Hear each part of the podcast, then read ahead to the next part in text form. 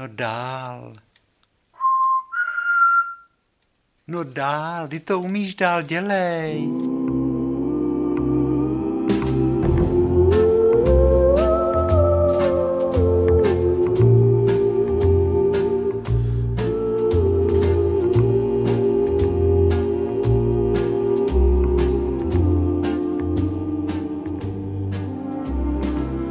Slyšeli jste papouška, jak vám zpíval do ouška? Žando, ty nám děláš takovou radost, že už se učíš tu ajdu.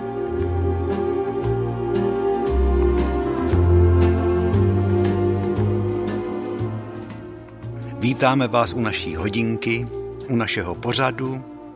Žanda Papoušek se jistě polepší. Já sice říkám, zaspívej tu ten svatební pochod z Aidy, protože ten Verdi v Aidě pochopitelně my to víme, že tam žádná svatba nebyla.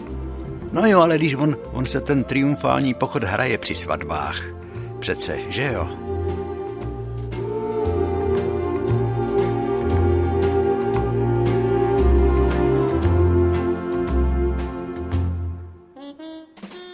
Takže jsme se ptali v dopisech, jestli byste náhodou nechtěli slyšet pokračování našeho pořadu Podzim v Paříži.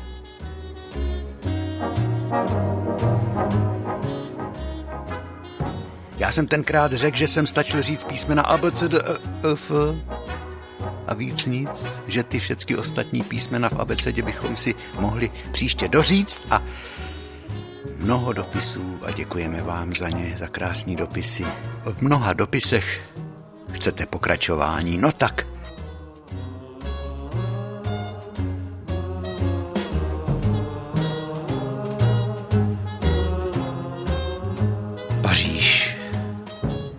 Město kouzelný, kolem chodníků tečou potůčky, který splachujou špínu, smetí a hadry.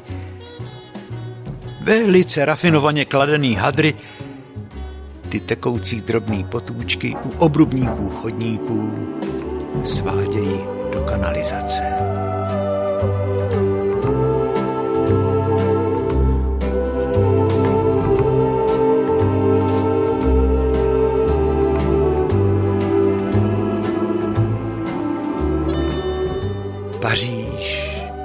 Krásná, stříbřitě popelavá Paříž, s tiše plynoucí sénou.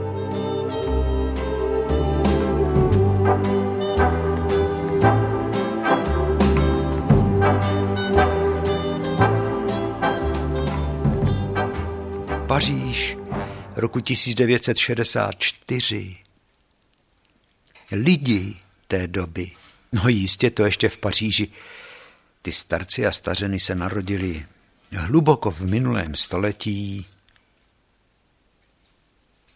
To byl jiný svět, než je dnes. Zněla velice často hudba, třeba housle a klavír z těch kavárniček. To dneska už neslyšíte.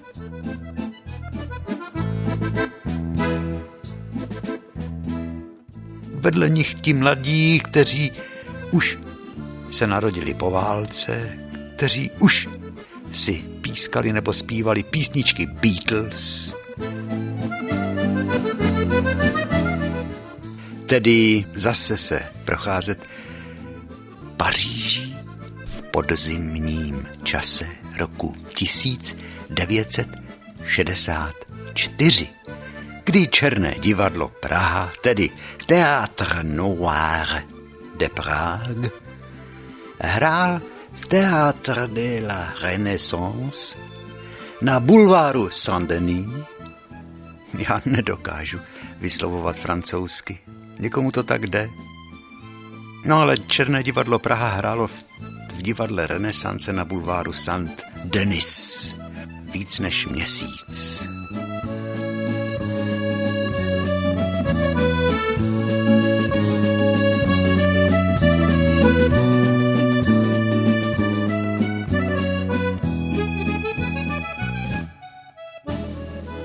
Bydleli jsme hned za rohem v hotelu Turbigo. Koukali jsme se cestou do divadla i z divadla. Tam byla taková ta vykřičená ulička. Slečny tam byly v takových vypasovaných kožených kostýmech.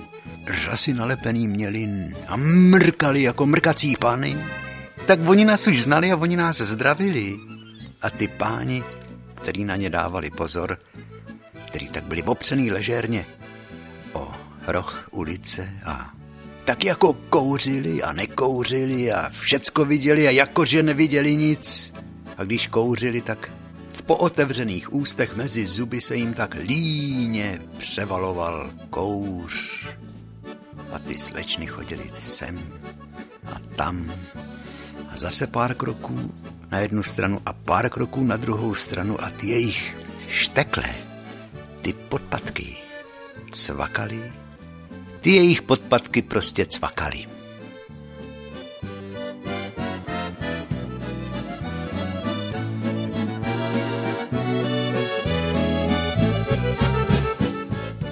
Ten říjen v Paříži 64. roku. Taky úsměvavý pán vešel do šatny, květin plnou náruč a dárečky, krabičky, do dneška má Milada vatičky odličovací. S úsměvem gentlemana prohlásil Pavel Tigrit jméno mé, tak to jsem rád, že tady to vaše divadlo má takovej ohlas, říkal. Pár drobností jsem pro vás přines, no vidíte, i takovou návštěvu jsme v šatně dostali. Jak jsem říkal, v té polovině 60. let už se začalo oteplovat.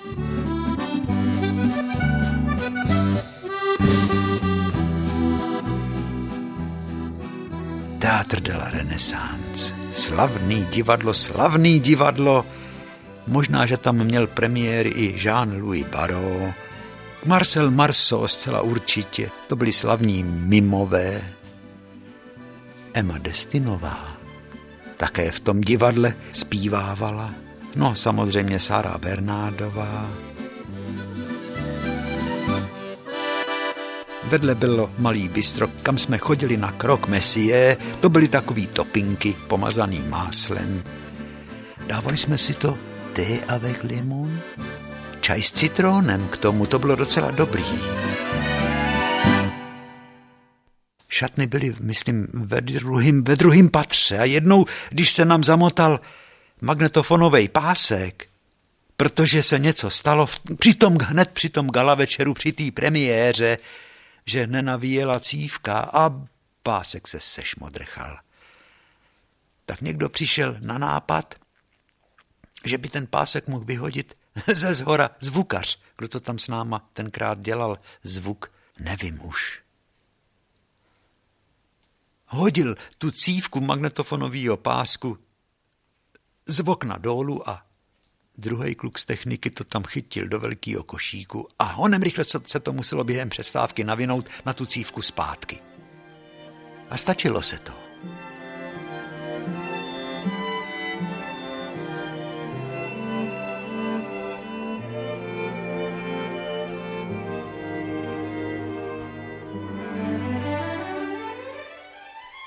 No, tam jsme naskoušeli číslo narychlo. Nápad to byl parodie na western. Kovbojové a kůň. A koně jsme udělali z ničeho, to tak u toho divadla krásně šlo. Nejdřív si kovbojové ťukají půl litrama, což bylo pravda sice trošičku mimo, protože pilo se pivo na divokém západě, no ale on to byl takový jako taková kovbojka říznutá Švandou Dudákem, by se to tak dalo říct. No a z těch půl litrů se staly potom koňský kopita a kovboj unáší krásku od zlejch duchů, od krvelačných pistolníků. A teď nám chyběla muzika a já jsem si vzal kufr, šlapku na buben jsem měl, paličky taky, bubínek taky, Jirka Srnec zase ke klavíru.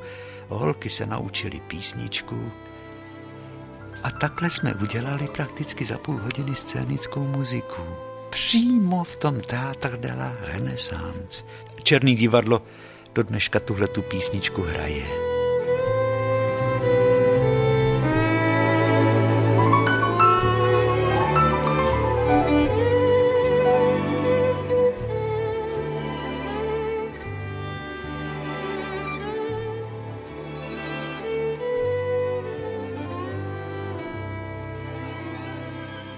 Jeden večer tam přišla tak krásná žena, kolik jí mohlo být. No, v tom nejnádhernějším věku, 35. Taková nevtíravá, jemná, kultivovaná, mluvila tiše, oblíkaná v tlumených barvách, volně visící kratší vlasy, barvy blond, pěstěná pleť. No, bytost. Na první pohled bylo vidět, že žije v bohatství, chová se neokázale. Hm, vy jste báječní, řekla už ve dveřích. To je úspěch.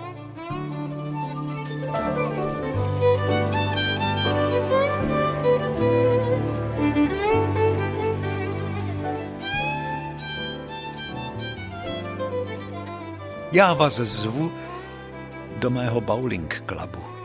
A pak půjdeme na Ústřice, budeme pít šampaňský a večer půjdeme do Olympie na Žaka Brela.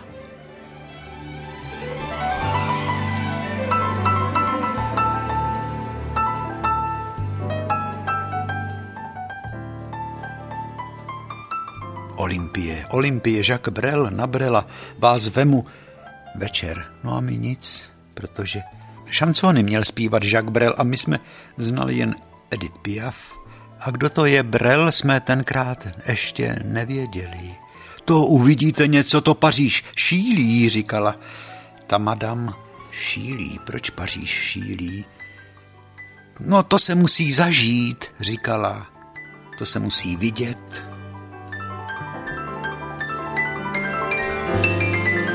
Bylo dohodnuto, že příští pondělí, když se nehrálo, přijedou taxíky a odvezou nás do toho klubu. Do bowling klubu, který jí patří, protože se dobře vdala. Já jsem se vdala do přepichu, říkala. Můj manžel má tolik peněz, že neví, co s nimi. Takže chvilku se podíváme do bowling klubu, tam si můžete i zahrát kuželky. No a potom půjdeme na Ústřice a večer do Olympie na Brela. To byl den jako z nejtriviálnějšího, nejpitomnějšího, nejkýčovitějšího filmu z Hollywoodu.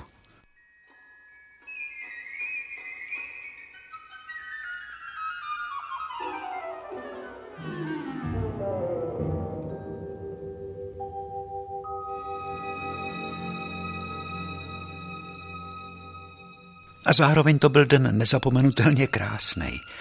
Ten kuželkový klub, no to bylo ty dráhy, ty, ta, ta herna, ty přístroje, které stavěly kuželky. Mě to mohlo vy, vykloubit palec, protože jsem včas tu kouli nepustil. Kdo hrál kuželky, tak ví, jak to je. Jak se musí jemně ta koule vypustit z ruky. Tam je díra na, na ukazováček. No jo, nebo na palec, já už nevím. A mě to mohlo ten palec utrhnout. Někdo tam taky upát, no byli jsme pro smích všem těm playerům, všem těm gentlemanům, kteří se pohybovali tak noblesně, vznešeně, mluvili tiše, přijížděli v luxusních automobilech značky Lamborghini nebo Bugatti nebo Porsche nebo v Cadillacích a sluhové jim nosili bágly s garderobou.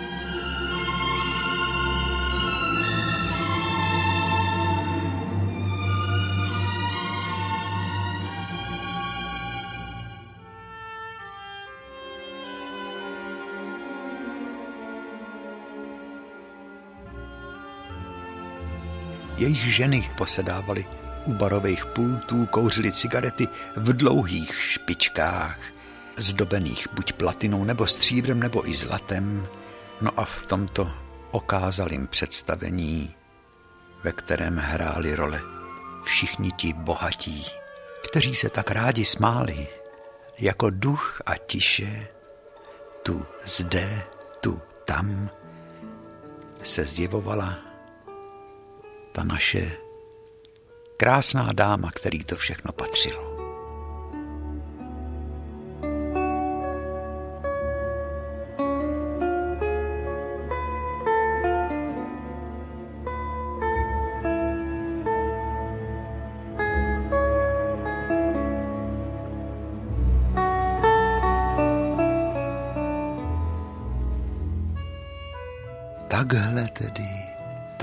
Takhle vypadá svět bohatých, říkám si.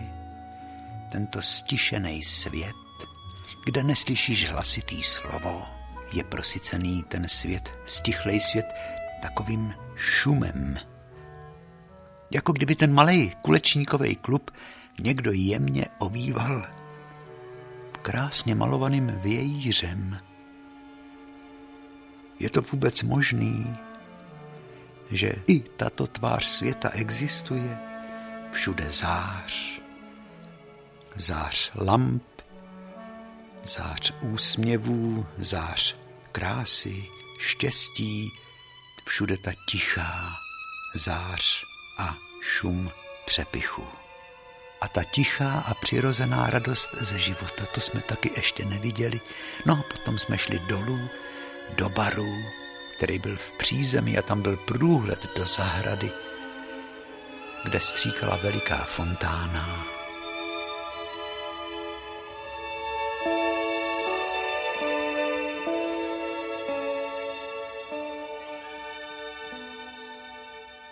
Ta zahrada už byla zahalená do barev podzimu, některé stromy už byly bez listí, ale ta zlatavá barva listí šla tak krásně dohromady s tím obrovským sálem, kde byl stůl a na tom byly mísy plný ledu a ústřic. Devět druhů ústřic, prosím, říkala ta krásná dáma. Jeste, pijte. No, tak jsem poprvé tenkrát jet ústřice.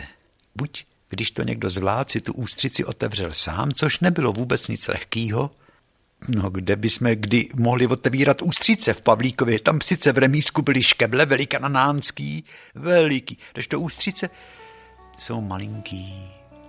Klidně do jedné dlaně vezmete dvě i tři.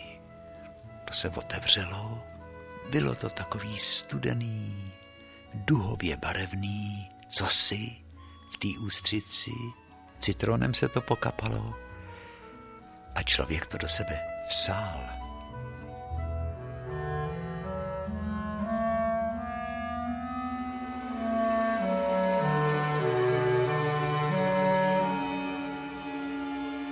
A tousty se nosily pečený. Máslem si je mohl člověk taky potřít a k tomu se tak dobře pilo šampaňský, jak říkám, odpoledne jako v tom nejpitomnějším hollywoodském filmu. Ina Pasíny se jmenovala, teď jsem si vzpomněl, ta nobl dáma, přejemnělá dáma, která se seznámila na Eiffelce, když se koukala na tu popelavě stříbřitou metropoli s tou líně plynoucí sénou, tak z té Eiffelky, která tak ty mosty pase, pastýřko Eiffelko, jak jsme si minule četli z té básně, jak bučí tvoje mosty dnes. Tam se seznámila se svým manželem, přišel k ní na Eiffelce. Módní návrhářka to byla. Ina, Ina Pasíny, Ina. Bowling Club, ten stišený šum hovorů bohatých lidí, který kouřili drahý doutníky a popíjeli šampaňský a dámy kouřili cigarety v platinových špičkách a nalakovaný nechty měli. No to byla noblesa, to byla honorace, to byly samý kontesy, by řekla babička. kontesy. Tak a teď už jsem taxíky objednala a pojedeme všichni do Olympie na Brela. Žando, papoušku, teď dávej pozor, co ti budu vyprávět. Jacques Brel, já si od často hraju, víš? V Olympii. No nám to tenkrát nic neříkalo. Olympia málo a Jacques Brel nic. My jsme znali ještě tak Morise Chevaliera, nebo Edith Piaf, samozřejmě, nebo Aznavůra. Ale tenkrát, to musíte vidět, Paříž šílí. To tu ještě nebylo. Paříž je úplně posedlá horečkou, to je horečka, ten Jacques Brel v té Olympii.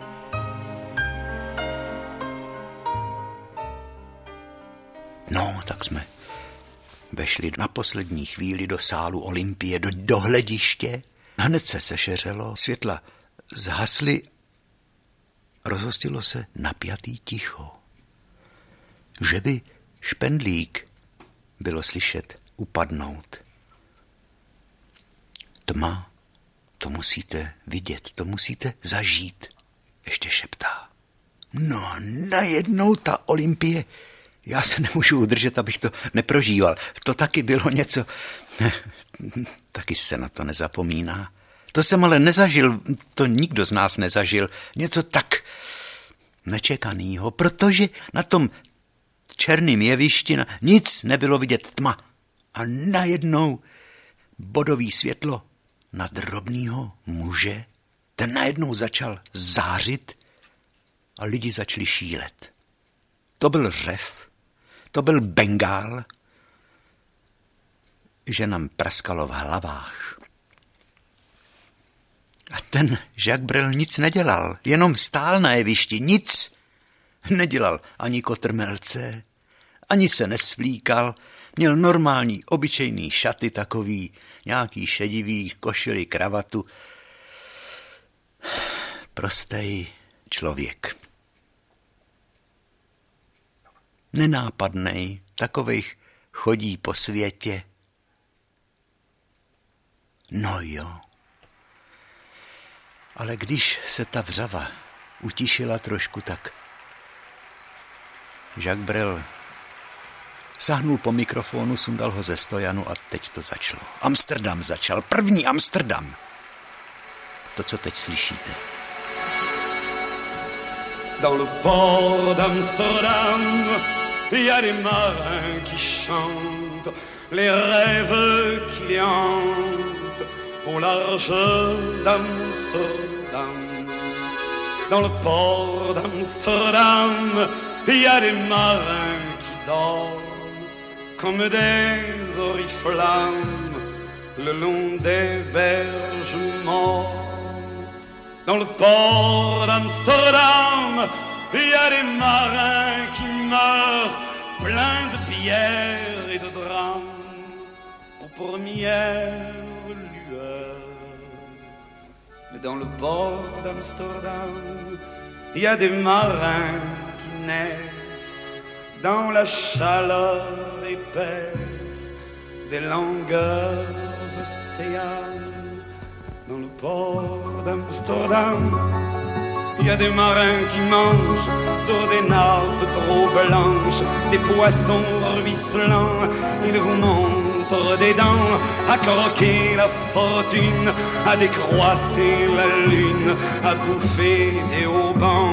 Et ça sent la morue jusque dans le cœur des frites que leurs grosses mains invitent à revenir en plus. Puis se lèvent en riant dans un bruit de tempête, referment leurs braguettes et sortent en rotant.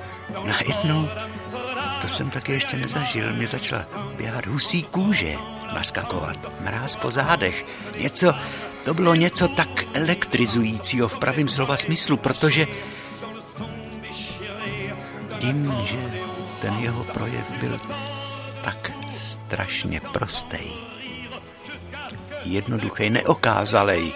No jo, ale to ještě jsme vlastně nerozuměli ani obsahu písní, ani francouzským slovům jsme nerozuměli těm šansonům, jenom jsme tušili, o čem se tam zpívá, protože ty lidi kolem nás ten obsah těch písní tak prožívali že třeba se smáli, nebo třeba jim srčeli z očí slzy, jak ta Nina řekla. Paříž šílí, to musíte vidět.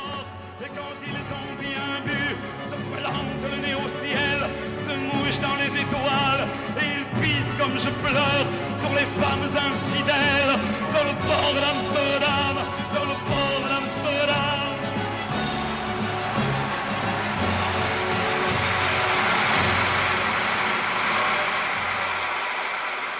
Jacques Brel. To jsme tedy ještě neviděli, to jsme nezažili. Každá píseň jiná, jiná nálada. Zpívá se o lásce, o přátelství. Žev. Žev se jmenuje jeden šanson. Taková tklivá melodie.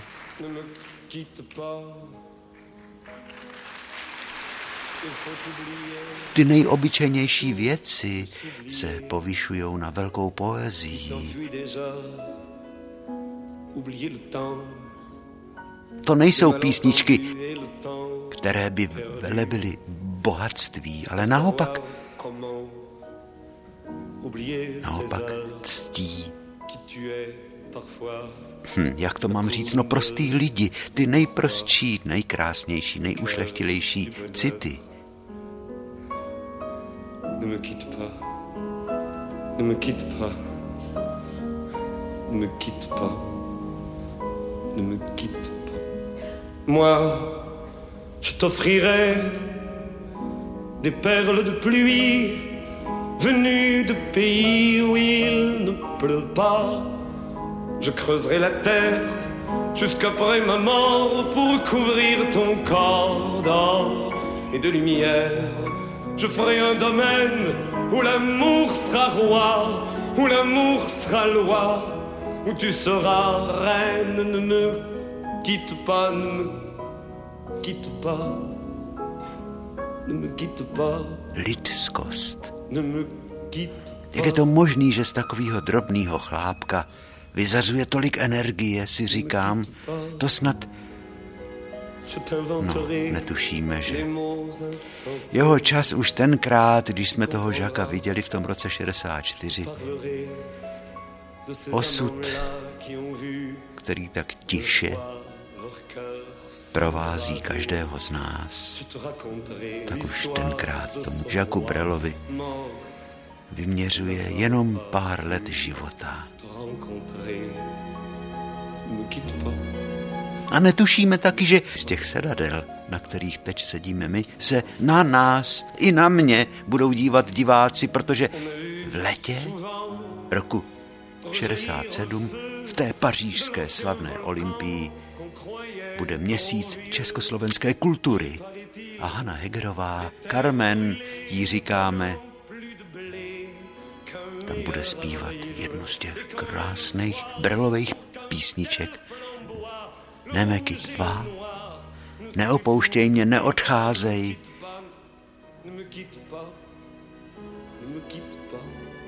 Že taky celá Olympie bude stichlá a že bude napjatě poslouchat, že taky lidem potečou slzy. Jako to vidíme teď, když Jacques Brel tu písničku zpívá. Je ne plus parler, je me cacherai là à te regarder, danser, sourire et à t'écouter chanter et puis rire. Laisse-moi devenir l'ombre de ton ombre, l'ombre de ta main, l'ombre de ton chien. ne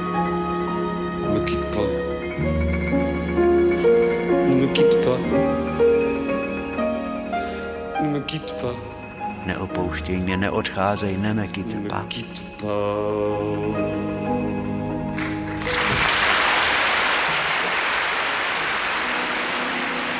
On se na tom jevišti, jak ten večer šel, tak on se rozdával, rozdával. Přídavky nebrali konce. To byla jedna sugestivnější, jeden sugestivnější šancon za druhým. A po každým šansonu nekonečný aplaus, on musel lidi utišovat a potom řekl, já už nemůžu, já už jsem tak servanej, že vám přeju dobrou noc. Mějte se hezky a nechte mě odejít z jeviště.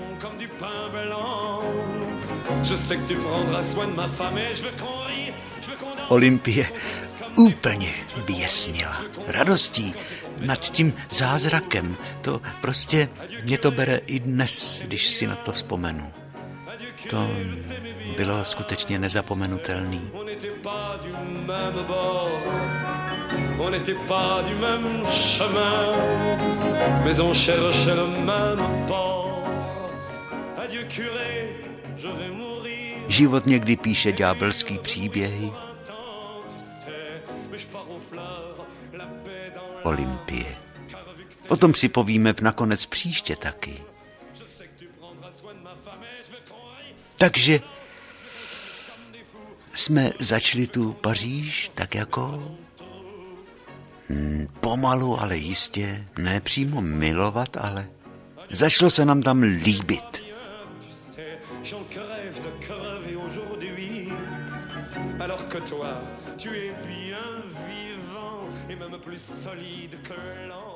Ta scéna, ty mosty, Apolinér jeho básně který jsem znal na spaměť. Most Mirabo se jmenuje jedna. Pod mostem Mirabo se valí séna a lásky mé. Mám-li už vzpomínat ta jména? Po zlém vždy přišla radost vytoužená. Přijď noci, hodino udeř nám, Dny prchají, já zůstávám. Zůstanem v obětí stát, jak jsme stáli. A pod sebou, jak pod mostem zřít neustálý proud věčných pohledů, jak znaveně se valí. Přijď noci hodino udeř nám, dny prchají, já zůstávám. I láska prchá, jak ta voda čilá, ach prchá nám a život pomaloučku zmírá a naděje v něm dávno zdivočila. Přijď noci hodino, udeř nám, dny prchají. Já zůstávám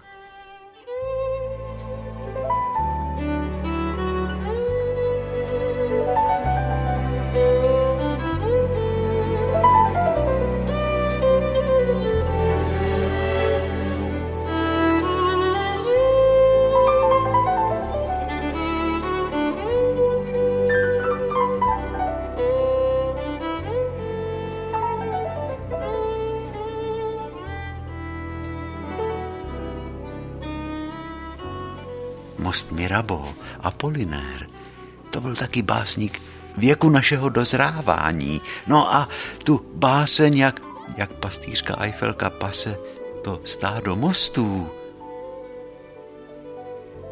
to byla v minulém pořadu hádanka pro vás.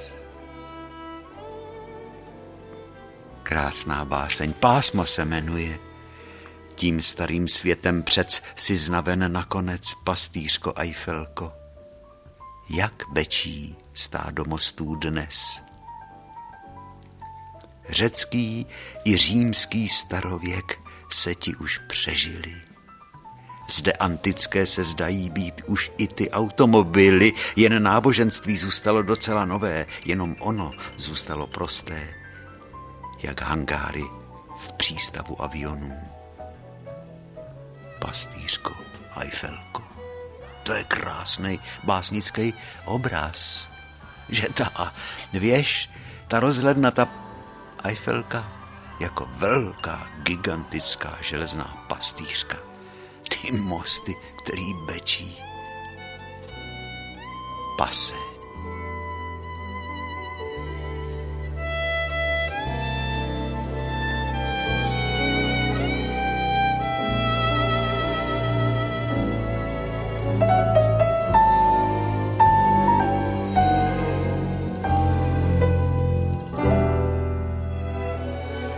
Počátku našeho století byla Paříž kulturní střed světa. Zrodil se tam kubismus, stravinského svěcení jara tam mělo premiéru, rodila se tam nová poezie a z českých malířů jsme věděli, že tam bydlí, že tam žije od 20. let Josef Šíma. Josef Šíma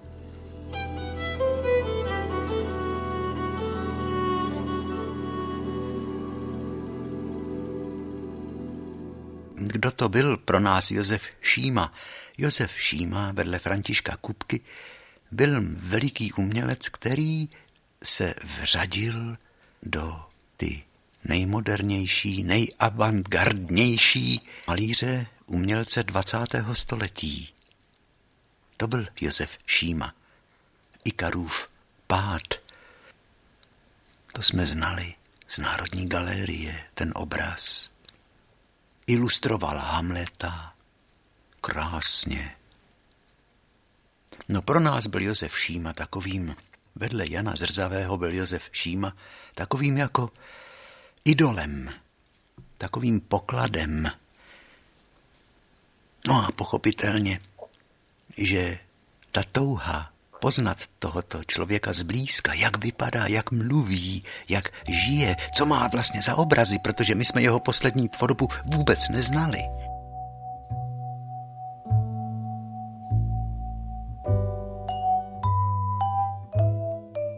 Už nevím, kdo mě dal adresu na Josefa Šímu a telefon.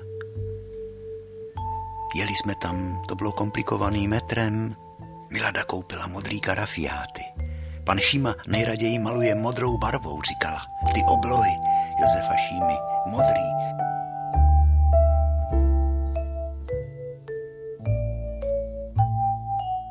S kytičkou karafiátů jsme vystoupili Zazvonili jsme u domovních dveří dole na zvonek s nápisem Sima. Ozval se hlas francouzský a my jsme řekli, že jsme to my, kteří jsme se ohlásili, že jsme z Černého divadla z Prahy. Já vám zabzučím, řekl pan Šíma, a pojďte za mnou. Výtahem.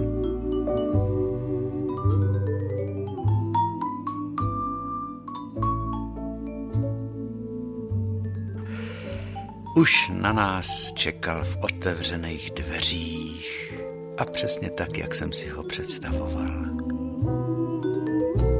Je zvláštní, že tak veliký umělec a byl tak skromný a prostý. A jak byl dojatý? Je, vy jste první návštěva, která mě něco přináší. Vždycky jenom ty lidi, co sem za mnou chodí, tak něco ode mě chtí. No podívejte se, to je krásná modrá na těch karafiátech, to mám radost a hned volal svoji ženu francouzsky. To jsme dostali. Très joli, říkala paní Šímová. Dala kytky do vázy. A co chceme, jestli kafe nebo čaj? Tak jsme řekli, že čaj. A pan Šíma hned nás vzal do pokoje, kde maloval. Neměl ateliér, maloval v jednom z pokojů svého bytu.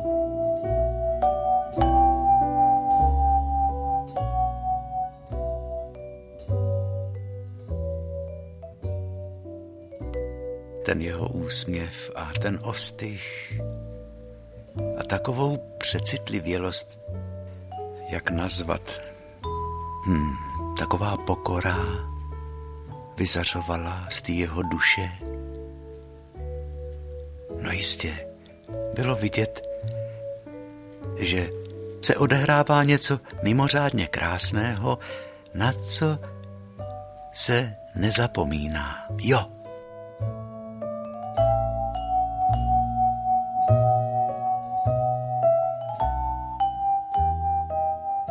Jednou přišel na představení ten námi zbožňovaný malíř, veliký umělec, nedalo mu to, tak hned po představení přišel na jeviště, protože my jsme vždycky měli takovou jako, to byla povinnost, když skončilo představení a divadlo už se vyprázdnilo po těch všech děkovačkách, po těch všech oponách, po těch všech aplauzech, tak Jirka říkal, co kdo udělal tak a měl udělat jinak. Měl to všecko napsaný. Evička Krešlová, která tam s náma byla, tak ta si to psala naprosto přesně.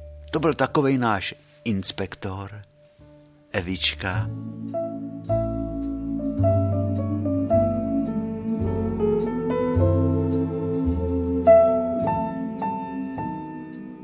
A najednou pan Šíma na jevišti. Tak takhle to vypadá. To vaše tajuplný jeviště, říkal, to by mě ani ve snu nenapadlo, že se dá na jevišti vzbuzovat takováhle iluze, že se vznáší určitý věci. Co to je za techniku? No a Jirka Srnec vysvětluje, pane Šímo, víte, to je princip černého kabinetu. Když je celý jeviště potažený černým sametem a ještě ve přední části jeviště je tenhle ten úzký světelný kanál, to znamená úzký pruh intenzivního světla. My jsme tam měli autoreflektory, které svítily od sametem potažený podlahy jeviště až do vejšky asi dva a půl metru. Tam, kam člověk dosáhnul rekvizitou, když měl třeba něco v ruce držel na rukověti třeba velkou kouli, jako měsíc třeba. No a ten pruh toho intenzivního světla udělal takový optický klam, že vlastně oddělil tu část před světelným kanálem. to byl takový světelný trik. Ten intenzivní pruh světla oddělil vlastně hlediště od jeviště. Za tím světelným pruhem u nás na jevišti, teda my herci, jsme mohli dělat, co jsme chtěli, třeba i kotrmelce. A nebylo to vidět. No o to víc byly vidět všechny předměty, nebo i herci, kteří se pohybovali v tom úzkém pruhu toho intenzivního světla. No, to mě překvapilo, říkal pan Šíma, že to vaše divadlo je založený na takovým jednoduchým principu.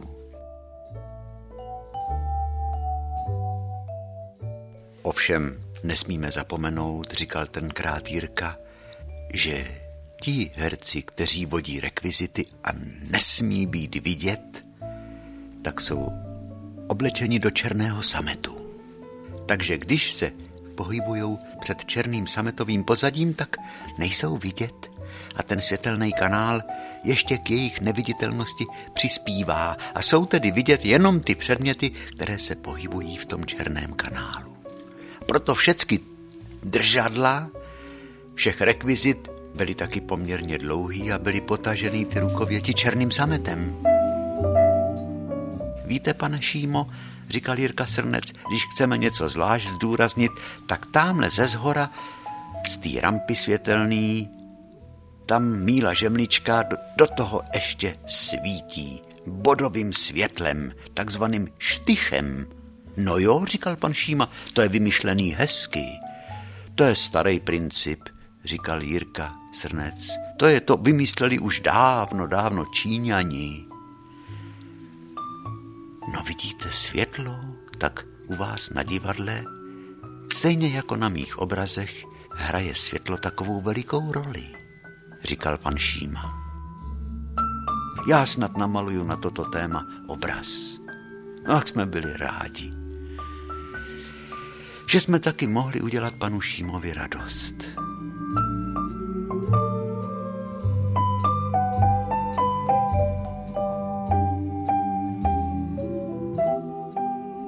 No a takhle zpívá skupina Swingle Singers, francouzská skupina, která dokázala mnoha lidem přiblížit i klasickou hudbu.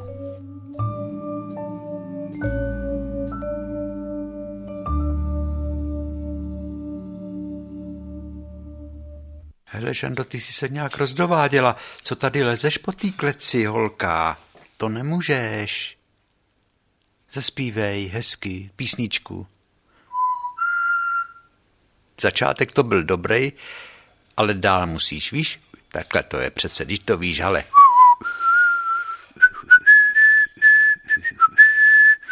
Tak to je, víš? Ty už to umíš do poloviny, tak nedělej fóry. Dostaneš šapko. To máš ráda, zaspívej.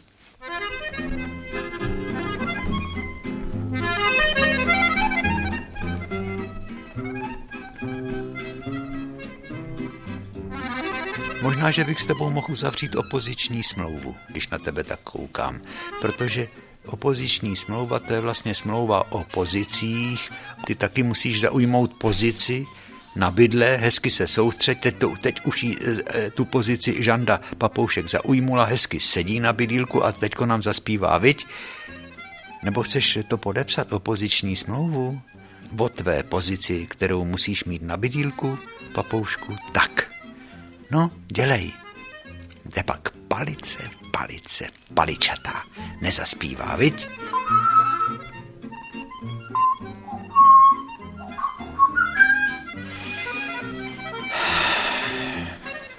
No jo, no.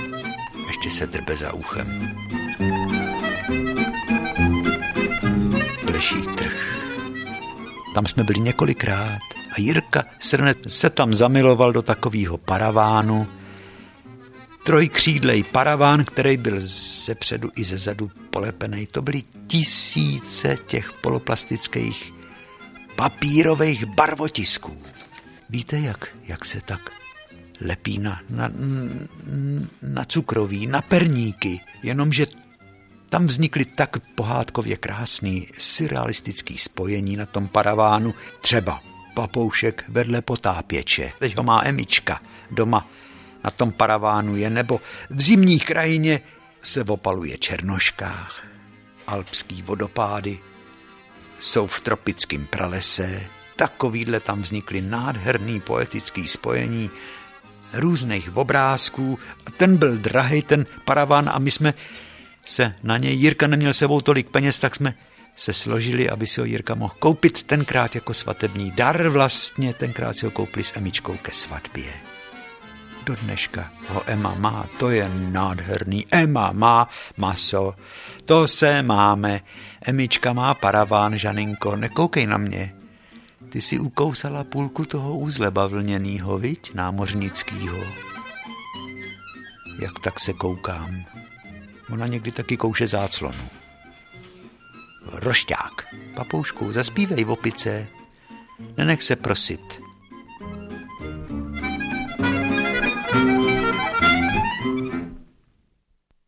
Paříž, to je kouzlo, no, jedno veliký to je přelud. Louvre, Louvre. No to je taky velechrám, umění. Louvre, muzeum, ukazuje člověka v té jeho velikosti. No jo.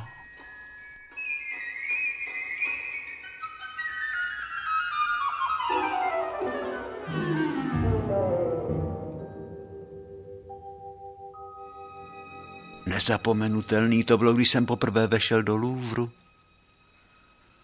Niké. Socha Niké, řecká bohyně vítězství ve vlajících šatech, okřídlená. Na to nikdy nezapomenu, na ten přelud. Ten mramor je skoro do zlatova. Niké. V Louvru ty vlající šaty z takový slabý látky, jako když trošku zmokla. Bohyně vítězství Niké Potomstvo zlé, blbé a zločinné, jak tak rád říkal spisovatel Bohumil Hrabal, Bogan ten se tak na tom vyžíval, potomstvo zlé, blbé a zločinné, chaloupky na vás. Oni totiž urazili tý Nike, to potomstvo zlé, blbé a zločinné, urazilo tý bohyni vítězství hlavu.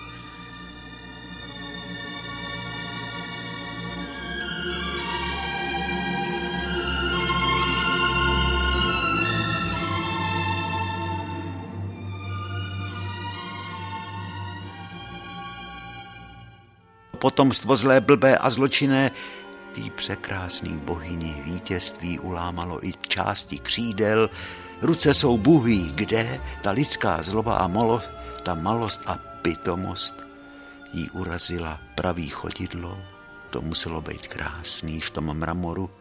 Hlava chybí, ale přesto je to snad ta nejkrásnější socha, kterou kdy oko spatřilo a to,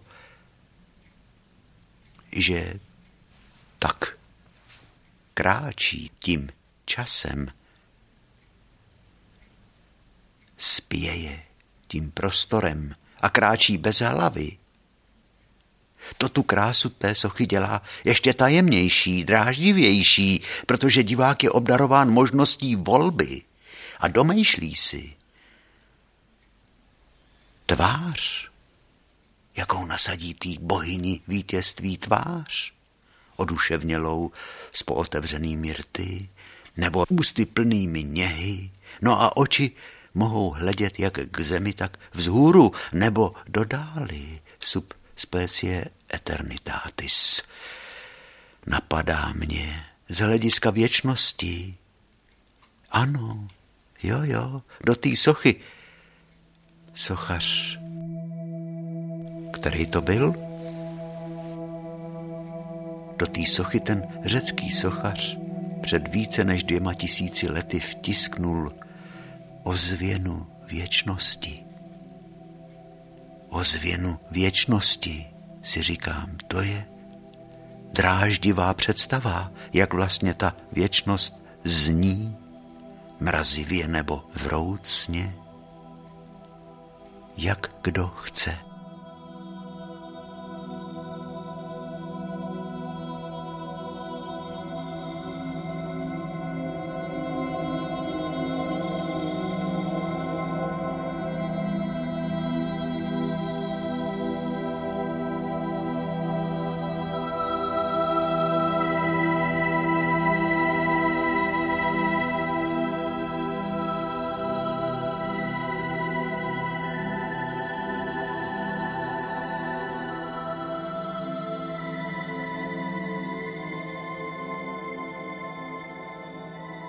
Nikéta okřídlená bohyně,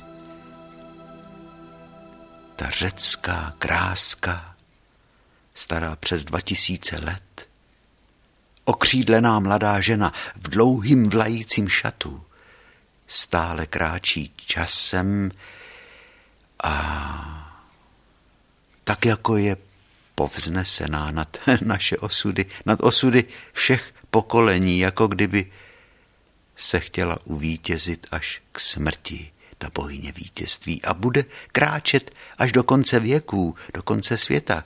Kdo ví? No jo, tahle ta socha vlastně ukazuje tu nevýslovnou velikost umění, to slova nestačí, to se jednou Picasso ptali, co jste tím obrazem chtěl říct a on se rozčílil a řekl, kdybych to mohl říct, tak bych to nemusel malovat.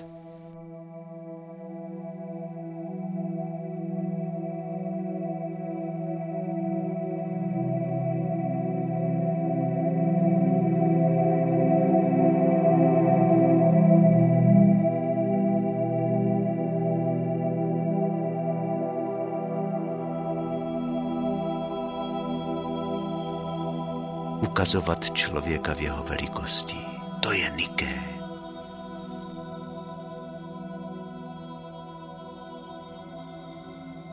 Pastýřko Eiffelko. Ta první návštěva v Louvru byla nezapomenutelná, jako ten celý první pobyt v Paříži. Ne me quitte pas. Ne me quitte pas. Ne me quitte pas. Ne me quitte pas. Moi, je t'offrirai des perles de pluie venues de pays où il ne pleut pas. Je creuserai la terre jusqu'après ma mort pour couvrir ton corps d'or et de lumière. Je ferai un domaine où l'amour sera roi, où l'amour sera loi où tu seras reine, ne me quitte pas, ne me quitte pas, ne me quitte pas, ne me quitte pas. Pod mostem Mirabo se valí séna a lásky mé. Mám-li už vzpomínat ta jména. Po zlém vždy přišla radost vytoužená, Přijď noci hodinu, udeř nám. Dny prchají, já zůstávám.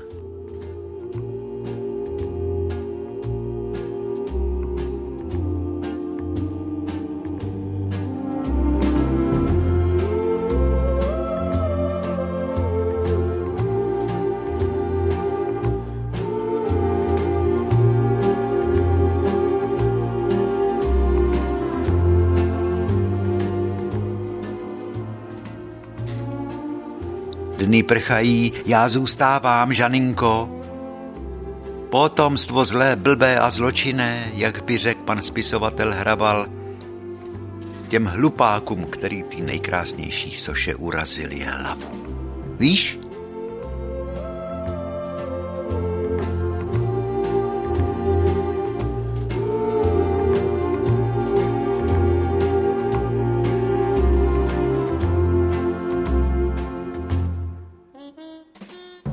Chaloupky na vás. Ještě by dodal pan spisovatel.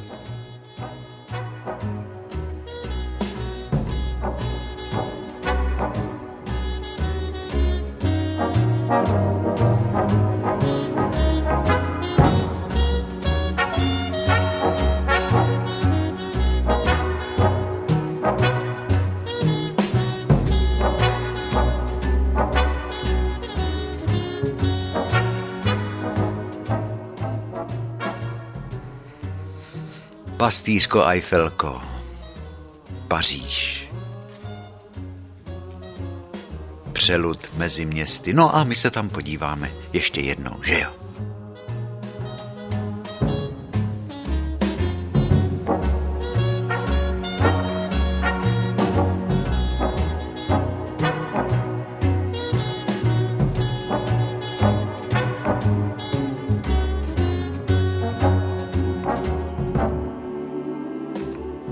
Žando, nespi, usnula. Takže my vám přejeme taky hezkou dobrou noc. Opatrujte se a těšíme se opět na setkání u našeho pořadu příště.